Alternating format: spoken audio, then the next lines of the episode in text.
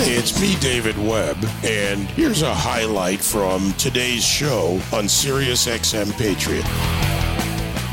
Arizona is one of the ground zero states on a number of issues, not just in the immigration uh, crisis at the border, but also from a economic standpoint. It's a state that has seen a great deal of migration uh, not only from businesses, but over the years, a change in an older population, uh, and a number of other issues as it looks to expand as a technology state. Uh, so Arizona has a lot of potential, and the policies uh, that guide the state then become even more so important in advancing uh, the various issues that people need addressed. Elijah Norton joins me. He's running for Congress in Arizona. A lot of issues on the table, not only in the first district, but as part of the delegation if elected. Elijah, thanks for joining me. And as always, uh, with every candidate on the show, your path to victory in your district. Well, thank you so much for having me. You know, uh, as you said, Arizona is a very important state, I think, for for for the country and at, at large. And uh, you know, I think we have a very clear path to victory. I think the people here in Arizona uh, are tired of career politicians. Um, in my race, I'm actually running against a, a corrupt politician. He was just fined last month $125,000 by the Federal Election Commission uh, for several different things. Uh, but I think there's also some really important issues. As you said, immigration is a huge is a huge issue here um, our economy, the fact that uh, we are growing so fast, we're seeing prices rise. Uh, you know, inflation is a huge problem, uh, and so you know, my fa- my path to victory is really just uh, educating people on why we need more business leaders in Congress, educating people and telling people, sharing the message of how I'm going to, to, to propose solutions to our immigration crisis and our inflation crisis and some of the other many issues uh, that are plaguing our state and our country. Let's go through some of those key issues and how you would address them. Uh, we'll start with the economy. I mean, if the foundation is not there, the state suffers, the district suffers. And on the economy, it's also in your state a resource issue when it comes to illegal immigration. Uh, the cost to education in healthcare, the cost in use of infrastructure, water, sewer, uh, food, basic things that everyone needs, regardless of uh, lawful present status or otherwise. So, economy in Arizona, specifically in your district, and how you would approach uh, the how what solutions you would offer. Well, you know, I think that in our district, uh, the first congressional district is very unique. It's one of the most affluent districts in the country. Uh, we have amazing communities here like Scottsdale, Paradise Valley, Fountain Hills, uh, the Northeast Valley of Maricopa County. And uh, we're starting to see, uh, you know, as you said, uh, immigration is a huge issue here in Arizona. As you probably know, last month, over 20,000 uh, border crossings in the Yuma sector uh, alone, which is obviously a record high. We're also seeing massive inflation. We have a high number of business owners here in the district that have been affected by the immigrant by the uh, inflation problem that we have of our rampant government spending and our massive deficit. So I think for me, uh, one thing that I can do as a solution is first and foremost, uh, we've got to secure the border. Um, that's something that we've got to do. We've got to give our Customs and Border Patrol agents the tools they need to enforce our border laws. I think something we also really need to do that a lot of people don't talk about uh, and I've had the privilege of meeting people uh, in Phoenix that have enforced uh, some of our laws and worked with some of the Mexican states. Uh, is having a, a, a criminal database sharing system with Mexico. We don't have that. So if we apprehend somebody here, not only can we deport them, but we can also make sure they're detained in Mexico uh, and tying some of the Mexico aid to that. That's something that President Trump uh, tried to, to implement, but has been reversed, unfortunately, by the Biden administration. Um, so those are some solutions that we can propose on the border. Uh, one thing that's really specifically affects my district is uh, there was a hotel here in Scottsdale, which is kind of the the, um, the heart of the district uh, on Scottsdale Road, literally about a mile from my house.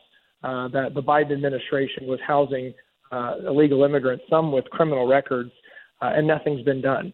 Uh, and and uh, now there's a uh, it's housing refugees and Uh, there's been some news articles that people have been going on to some of the golf courses around here, uh, and it's a federal issue. And, and unfortunately, our current congressman has done nothing about it.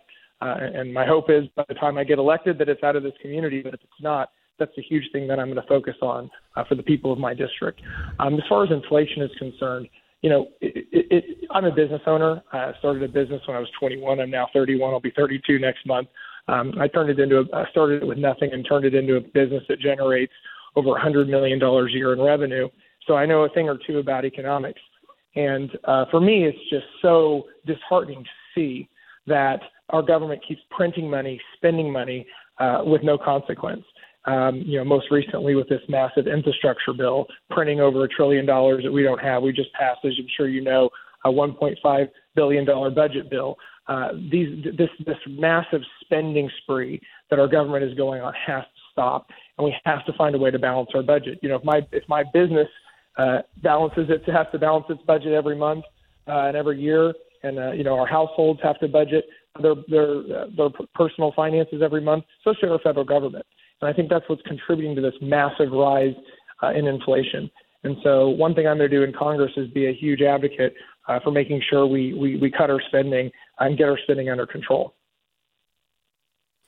What is it that your current congressman, uh, Congressman Schweikert, not doing when it comes to the illegal alien issue that you just brought up in the hotel, for example? Has there been any in district effort by the incumbent to do something about this? You know, no, there, there really hasn't been. I mean, Congressman Schweikert, you know, unfortunately, is one of the most ineffective members of Congress, and I think a lot of people in the district, as I'm traveling uh, throughout it, uh, know that and are starting to pick that up. And I, I think back to the issue of the uh, the hotel. Um, you know, when that opened up in our district, there was outrage across the community, and the only thing he did was send a letter.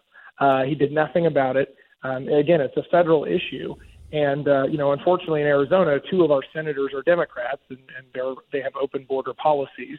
Um, you know, and uh, Congressman Schweikert, who's a Republican, is the other federal elected official in our district that could do something about it. Again, he sent a letter, did nothing. Uh, I've been to the uh, uh, the hotel twice.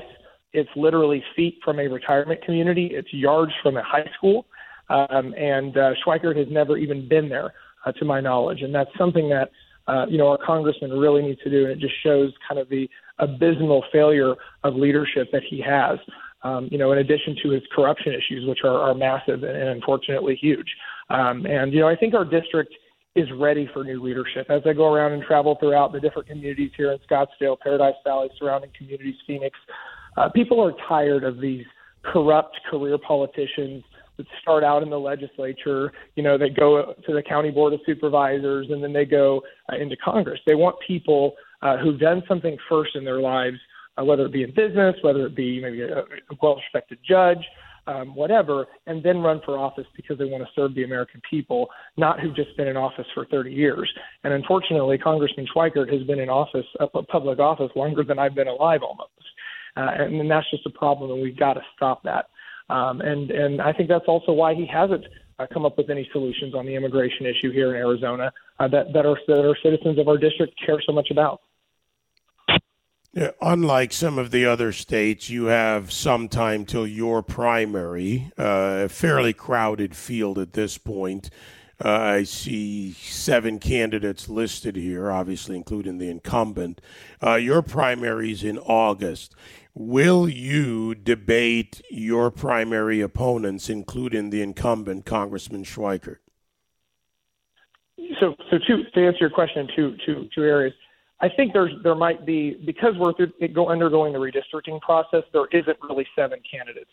Um, really, if you if you look into it, uh, there are multiple candidates. Uh, there's one other candidate other than myself and, and Congressman Schweikert.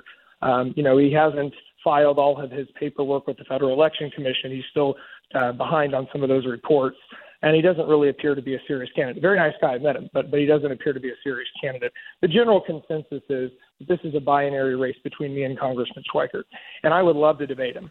Uh, in fact, um, last month, uh, or I'm sorry, a couple weeks ago, uh, a group here in Arizona wanted to sponsor a debate, uh, and the congressman backed out of it. I don't think he wants to debate me, so uh, uh, I would love to debate him anytime and anywhere. Um, I think that the people of Arizona deserve uh, for him to be held accountable for the things that he's done, the, the fraud that he's committed, uh, the money that he's stolen from taxpayers and donors. And I, uh, I don't think he wants to debate me because I don't think he wants to be held accountable. But uh, I would love to debate him anytime, anywhere. Uh, uh, uh, uh, he just has to agree to it, of course. Well, yeah, naturally that's what's required. But the point that there, if there was a debate offered, you would do it uh, which is something Absolutely. I'd like to see. One of the issues you are uh, you have listed on your website is healthcare insurance, and whether in Arizona or anywhere else, healthcare insurance. Uh, we'll see a medical community challenged to recover from COVID in many ways. Uh, how would you approach? Dealing with the high cost of healthcare for many in America, the growing costs, and the government component in what's left of Obamacare? Well, I mean, I think Obamacare has just been a total disaster. I can remember uh, when it first got implemented, and I owned a small business, and I saw my health insurance premiums uh, at the time. I was in my 20s, essentially double overnight, um, and so that's something that we've got to fix.